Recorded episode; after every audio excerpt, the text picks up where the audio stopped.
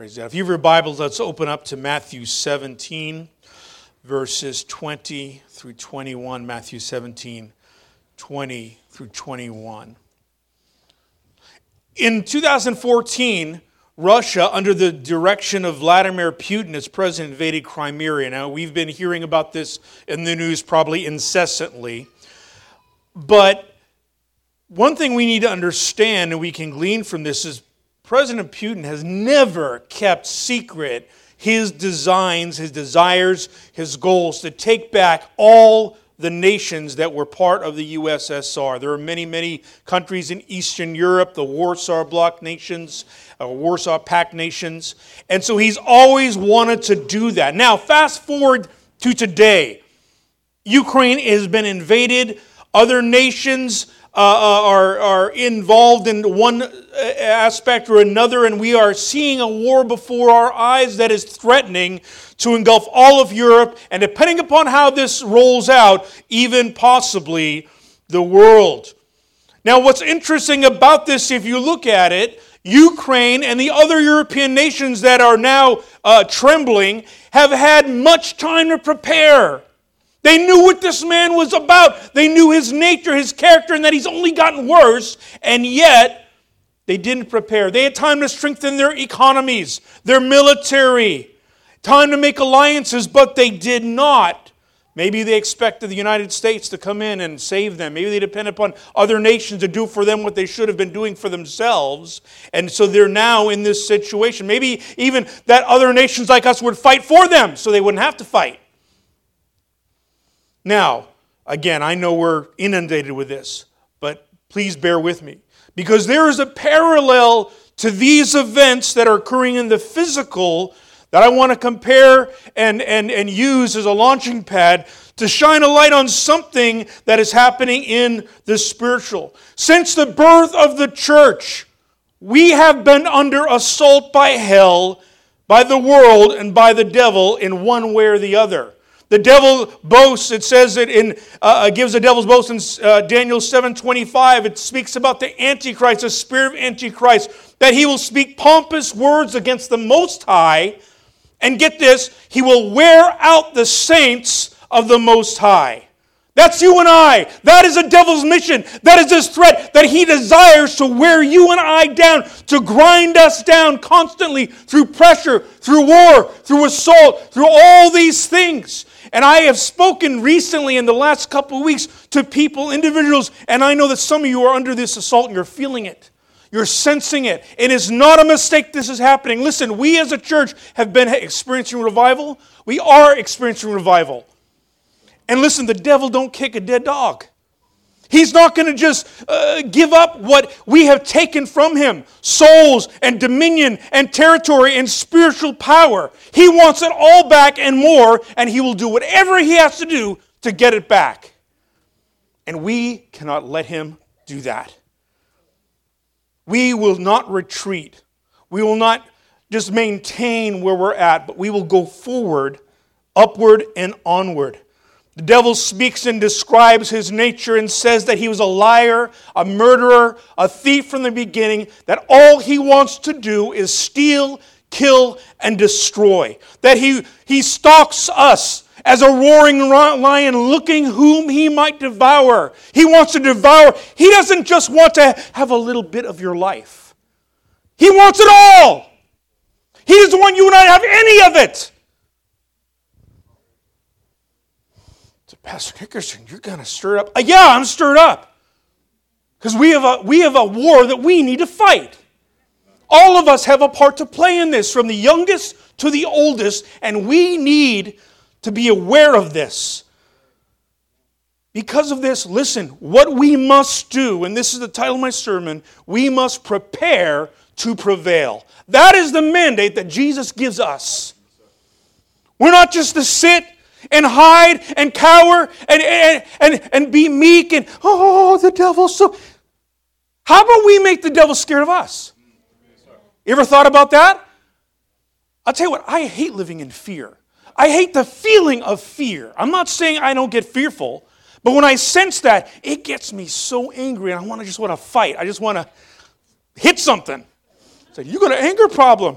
Listen, you can be angry at certain things. It's what you do with your anger, as Pastor preached, that makes a difference. You can have, in fact, we ought to have a righteous anger about certain things. If you're a real Christian, there's things in this world you should get angry about because they're wrong, they're evil. But what are you going to do with that anger? What are you going to do? Complain? That doesn't do anything. Jesus wants us to do something, and He's made a way for us to do that. Our text, Matthew 17, verses 20 through 21.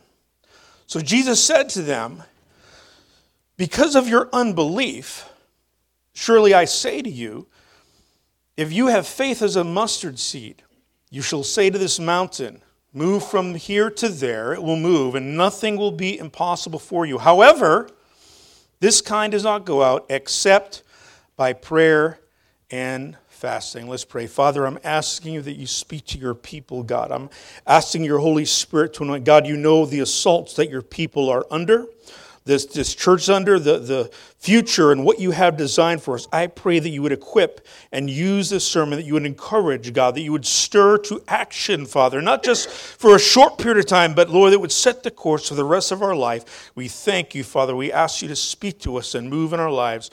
In Jesus' name. Amen. The first thing I'm going to look at is the weapons of our warfare. In our text, Jesus says that without faith, it is impossible. Faith is key. You and I can do nothing. We cannot traffic in the supernatural if we do not have faith in Christ, if we do not have faith in God and His power. In our text, we see Jesus points this out, and this is something that we oftentimes we overlook. Listen, not having faith is not optional. You must have faith. If you want to please God, you must have faith. If you want to receive anything from God, you must have faith. If you want to pray and be effective in your prayers, you must have faith. Everything in the Christian life stems from this. You must have faith in God and in His Word. In other words, what God said, He said. Period. But the world has changed. What God said, He said. That's it. But I feel, your feelings are wrong. What God has said, He said. Amen? That's how we need to process life and, and wage this warfare. Listen, according to Jesus, it does not require vast amounts of faith to do things. You only need a little faith, a mustard seed size of faith. You only need a little faith that's unmovable to move a mountain. But so many times we allow things to shift our faith. Listen, God has given us resources. He's given us weapons. Now, this is a brief sermon. I could probably make a 12 part series on this, but I have to condense this. So you're going to have to do your own studying and reading and praying on your own. I'm just going to highlight some things. Amen? It says in 2 Corinthians 1 8, we are not ignorant of Satan's devices. Now, in the context there, Paul is talking about forgiveness. But there's a whole host of other things, devices, strategies launched against your life, crafted in hell for us, for certain specific times in our life. It's like a pit where the devil can see where we might be walking. And so what does he do? He puts a snare there. He puts a pit with punji sticks and he's just waiting for us. He makes a nice path. He makes things nice in our life and makes it easy so we'll go along that game trail until we fall into that thing and we're impaled on that and then we're certain. He sits and waits. He doesn't sleep. We gotta sleep. He doesn't sleep, but he does this for moments when he can spring the trap when we fall into it. We must not be ignorant. Well, how are we not going to be ignorant? I'm glad you asked. 2 Corinthians 10, verses 4 through 5. Paul writes, he says, For the weapons of our warfare are not carnal, but mighty. I love that he put that in there. He's saying that they're carnal. And then he says mighty. You know why he says that? Because carnality is weakness. Carnality, when fighting spiritual things, will not avail. We think we're so, you know, guys get all macho. I'm a spiritual. I can bench press 350 pounds, but you can't lift the Bible up.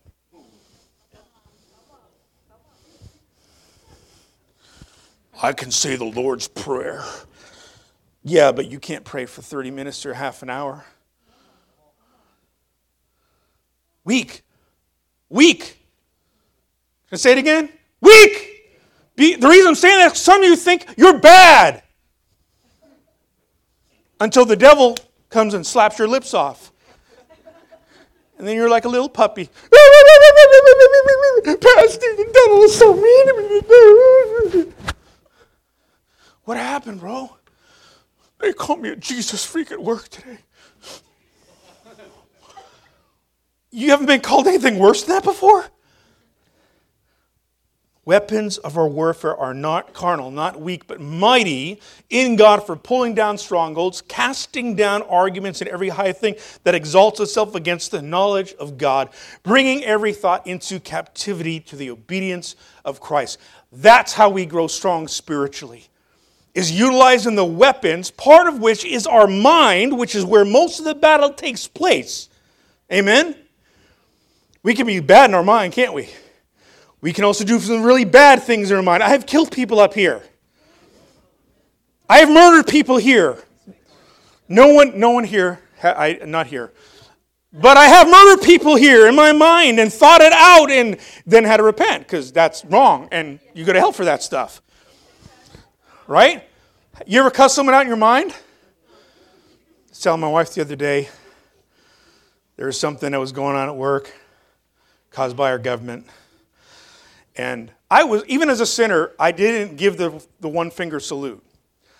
But, but there was things that come on after I read email, and in my mind, I was giving a lot of one finger salutes. And I had to repent because I was angry. It was a righteous anger, but in my mind, I was doing the wrong thing. So the battle goes on here. It can be a powerful tool against the enemy. Listen, God does not want us to be ignorant. He wants us to be wise. We're not helpless, defenseless victims. Oh, I hate that. Oh, the devil's so mean. I don't know if I can fight him. How long have you been saved? Ten years? What?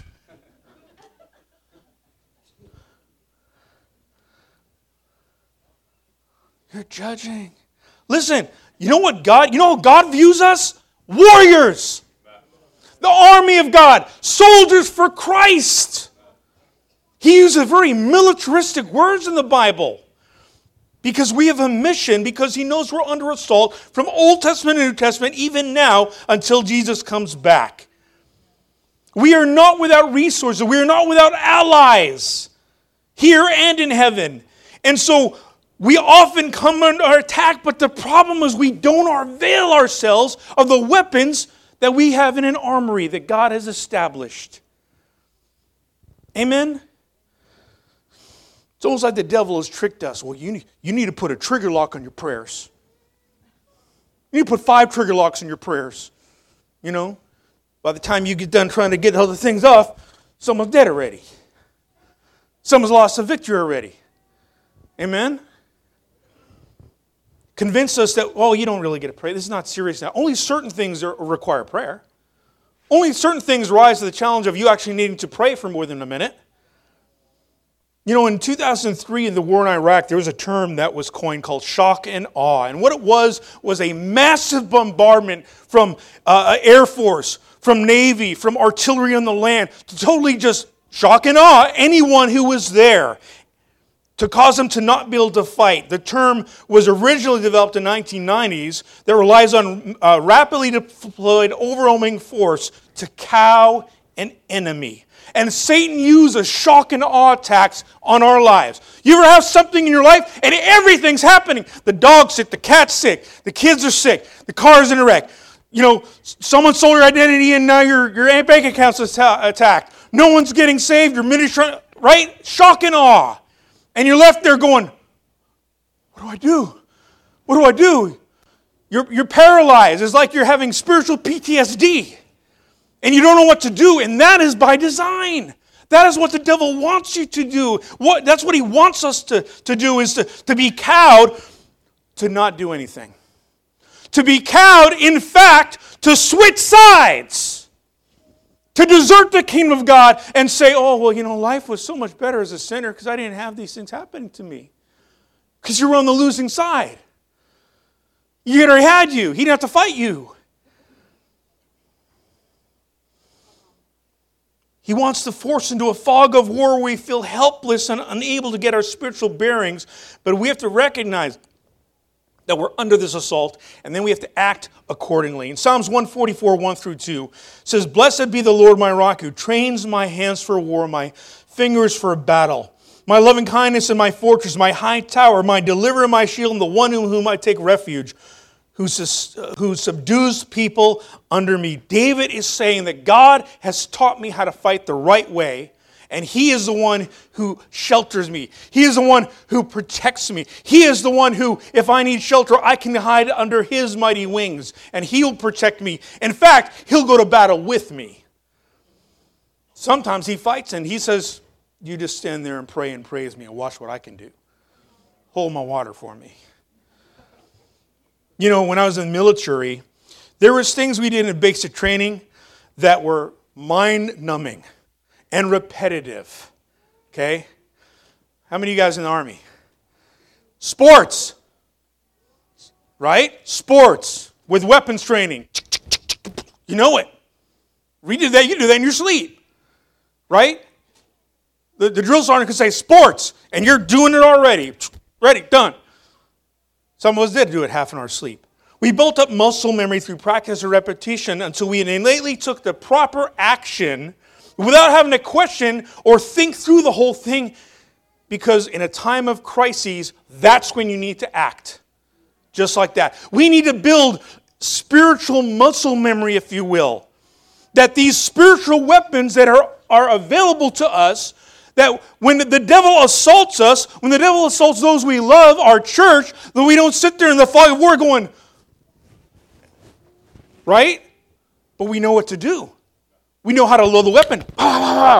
We know how to focus in. We know how to sight. We know how to shoot, move, and communicate. All these things. Because we've trained ourselves how to fight. Amen? Second thing I want to look at and again, I have to go really brief on this, is prayer and fasting. Don't groan. I felt some of you, oh, no, he said that F word, fasting. Ah. We need to have a spiritual preparation It says in Matthew 4 1 through 2, then Jesus was led up by the Spirit into the wilderness to be tempted by the devil. And after fasting 40 days, 40 nights, he was hungry. Here it is Jesus baptized. He's going to start his public ministry. And what does the Holy Ghost do? He says, fast for 40 days while you're being tempted. Not after, while. This fasting and prayer, which he did other times than this, but this is the one time we have recorded for the longest, was in preparation for him to face the devil and to face the other things in his life that he would have to do, face other things in his ministry that he would have to deal with. Amen? Now let's think of this Jesus was perfect, fully God, fully man, and yet he felt the need to fast to prepare himself. I am nowhere near him as far as that goes. How can I, how can you and I say, I don't need to fast and pray that much? I'm okay, I got this. I've been saved for fill in the blank for how much time it is. If Jesus felt the need to do that for his ministry, how much more do we need to? Amen? Now, a biblical fast basically it consists of you consecrating yourself before God for a time where you're going to go without food and seek God more earnestly in prayer. If you're fasting and not praying, you're starving. Okay? You're just starving. There's physical benefits, but that's all they are physical. Okay? So when you fast, and I do recommend it, you, you ought to pray. What you ought to do is rank up, ramp up the frequency and perhaps even the length of time that you pray. The, use the time that you would be eating or preparing food to pray and read the Bible. Feed your spirit a little more. Amen? Spend time really seeking God, focusing, intercede for others. Amen? And again, for the sake of time, I, am not going to go into all the practical details and things on how to fast, what's really a biblical fast, all that. Ask your Bible study leader, ask someone on staff, ask a mature Christian who's actually fasted and prayed, and we can answer some questions pertaining to that. You know, maybe I'll put together a whole a Bible study or something like that, but, but tonight I can't do that. But listen, here is one verse you can use for this a basis Isaiah 58, 6 through 9. Is this not the fast that I have chosen to loosen the bonds of wickedness, to undo the heavy burdens, to let the oppressed go free, that you may break every yoke. Isn't God good? Not some yokes, every yoke. Is it not to share your bread with the hungry, and that you bring to your house the poor who are cast out? When you see the naked, that you cover him, and not hide yourself from your own flesh. Then your light shall break forth like the morning, your healing shall spring forth speedily, and your righteousness shall go before you. The glory of the Lord shall be your rear guard. Then you shall call, and the Lord will answer. You shall cry, and he will say, Here I am. That is what God says about fasting, the purpose, and what happens when you and I will choose to fast and pray and seek Him. Here are some practical reasons. One, again, draw closer to God. It is to break spiritual strongholds in someone's life, in your life, in a circumstance or situation, to break bonds of sin. If you have sinful habits, fast, pray. Get rid of the sinful stuff if it's physical, but fast and pray because there's a soul link there that can only be broken spiritually. You can be delivered of habits that are sinful, burdens, oppressions, all these things. And again, it's not just in your life, but in other people's. Amen? And get this, you don't even have to tell them you're fasting and praying for them. You can just do it. And then see what God does. Let Him get the glory. It's to crucify your flesh, the old selfish nature that puts you as number one and you as throne in your life. We think so much of ourselves sometimes, don't we? Too much. Fasting will tend to kill that. It's to seek an answer from God, wisdom from God, to seek favor from God, even perhaps mourning and repentance. You read in the Bible, in the Old Testament especially, when they would sin, when uh, uh, uh, people would sin or have done wrong, or were in trouble, they would wear sackcloth and ashes, and they would pray and seek God as an outward sign of their repenting of sin or mourning for, for someone. You can pray and fast for the defeat of enemies. Amen. Instead of you fighting them, you have God fight them. He does it a whole lot better for miracle healing or miracle provision. All these things you'll find examples of in the Bible when it comes to prayer and fasting. The last thing I'm going to look at is when victory dawns. Because here's the thing when you and I will fast and pray the way God intended, as outlined in that scripture in Isaiah, God brings supernatural breakthrough there's a clarity of thought. There's a revelation. There's a discernment. There's answers and direction from God for your life and for your ministry. Something happens in the life of the individual and the church who fasts and prays. There's an increased presence of God in your life. There's a supernatural power and dominion. In our text in verse 21, Jesus tells this, he reveals this, he gives the disciples a quick class about spiritual dominion, and he says, however, this kind does not come up except for prayer and fasting. So listen, here's the thing this kid was not bipolar, he had a demon. I have to say that because some people now want to excuse everything that's demonic as psychological and a chemical imbalance. No, no, no, no, no, no. The only imbalance was when the demon drowned the kid in water and he didn't have enough air. It was a demon. Disciples had already done some ministry empowered by Jesus. And so here's this guy. They bring the boy to him. What a wicked thing. Stinking demon drowning a kid, catch him on fire, cause him to hurt himself, to kill himself. That's exactly what the Spirit was trying to do, is destroy that kid. They bring, bring the disciples because they maybe saw him minister, and they can't do anything. They probably sound like Jesus, you know, the name of my Father, loose! You know, like we do. We try to sound like our pastor, like Pastor Mitchell, right? Try to, try to press someone on the head and put them down. Loose! Loose! Or if you're short, loose! Loose. Nothing. Right? So the disciples went through that. And Jesus says the key is prayer and fasting. The disciples hadn't done it. Jesus did. He prepared to prevail. Had the disciples had a little faith and prayed and fasted, they could have cast out that demon. You know what's amazing and, and comforting to me is the same disciples that failed then succeeded in the book of Acts. Right? right? Peter and John went to pray. They find the man lame in the way. He's begging. What does Peter do? He doesn't go, oh, Shiko Ramakatsatai. Come on, John, warm up with me. Come on, man. Oh, we're going to have a prayer meeting, then we'll pray. No. They hadn't even prayed yet. They were on their way to prayer. Okay? And with it, I don't have any money, man, but what I have, I'll give to you. Get up in the name of Jesus. Boom! And he's healed. Just like that. Because Peter had prayed and fasted. John had prayed and fasted. They prepared to prevail. The same disciples that failed, they learned and they prevailed. And we can do the same. Prayer and fasting is the best secret weapon that we have. It is the most powerful weapon, and yet oftentimes it's the last resort instead of the first thing we turn to in a moment of crisis or difficulty. When we're under assault, many times it's panic and wondering why me and why this, instead of, you know what? This is a stinking devil. We need to pray about this.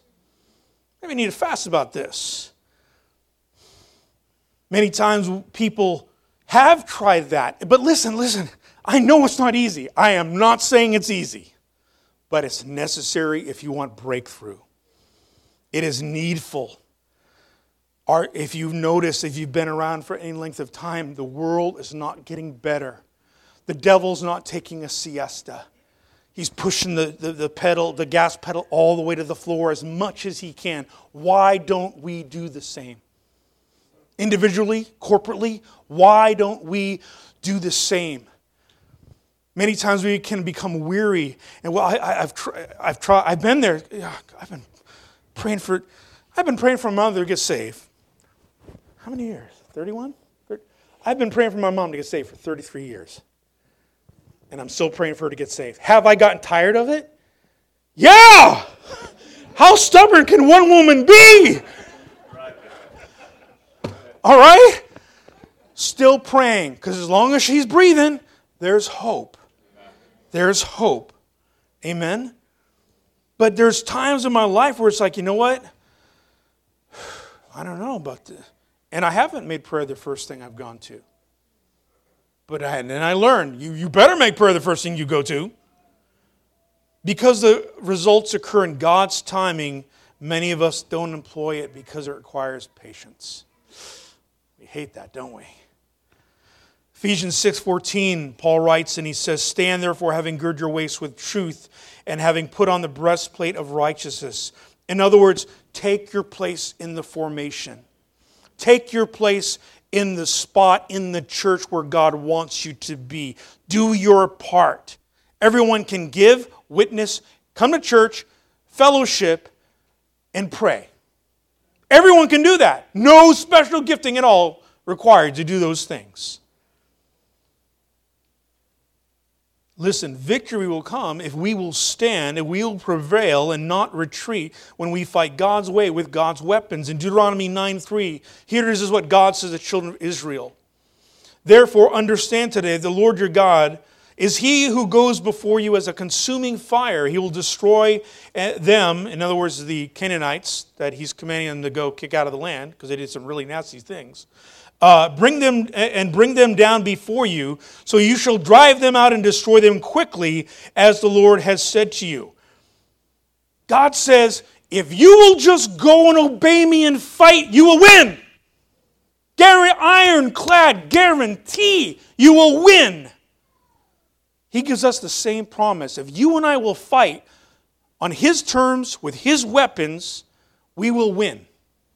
Not we might win, we will win. Now, listen, let me say this real quick. I got to bounce this out.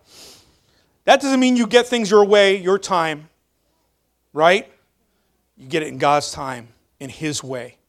He's sovereign, but you will win because God is the one who fights for us and with us.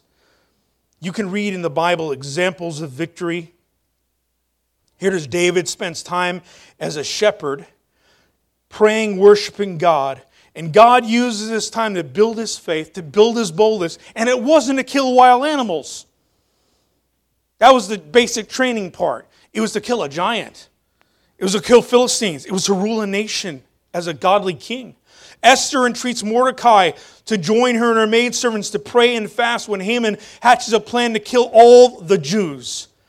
She receives a plan, she receives favor from the king, and Haman and all the enemies of Israel are delivered into her hand and die. And because of her and their prayers and their fasting, there's a nation called Israel to this day. That's powerful. That's victory. Lastly, Daniel's in prayer and fasting. Often you can read in the book of Daniel.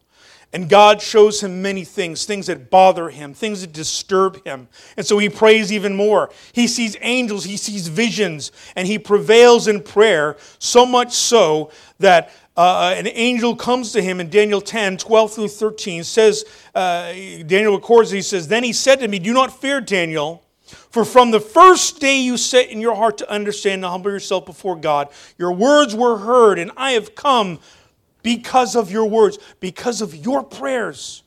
I am here. But the prince of the kingdom of Persia, he's talking about a demon spirit that had dominion over that area, withstood me 21 days, and behold, Michael, one of the chief princes, came to help me, for I had been left alone there with the king, the kings of Persia. In conclusion, this war in Ukraine. Here it is, Russia has been bombarding them and trying everything possible. It's almost funny. You know, most people thought one day, Ukraine's done, and they've been lasting. They've been not just surviving, they've been having victories, embarrassing victories, which I think is awesome. Russia has devastated their power resources, their communications, killed kids, women, schools, hospitals all over the place. And what happens? Now, I'm not saying this guy's saved, but I like this. I like this story. Elon Musk swoops in with his SpaceX company that has put satellites in space. He aids the country with Starlink technology. I had to look up what this was this Starlink technology. Here's a snippet of what it is. It provides high speed, low latency broadband internet access across the globe, ideally suited for areas where connectivity has been unreliable or completely unavailable. People can use Starlink to gain access to education, health services, communication, and support during natural disasters. I read that and I said, that's prayer.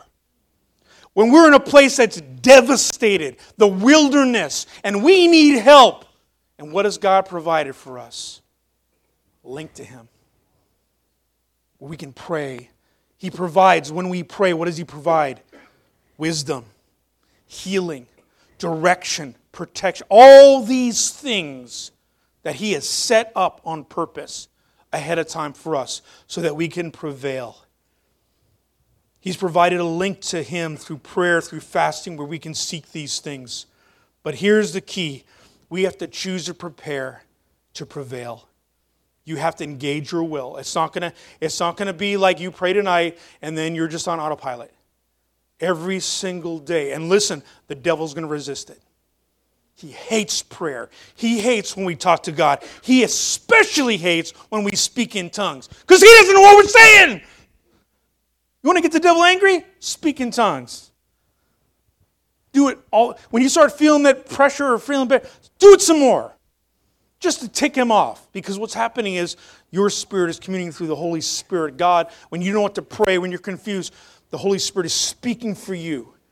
And you have an advocate before God, and He gives you power and He prepares you to prevail as you do that. I want every head bowed, every eye closed in this place, no one looking around. I do not expressly speak about salvation tonight. But I will say this that if you're not saved, you're on the wrong side in this spiritual war.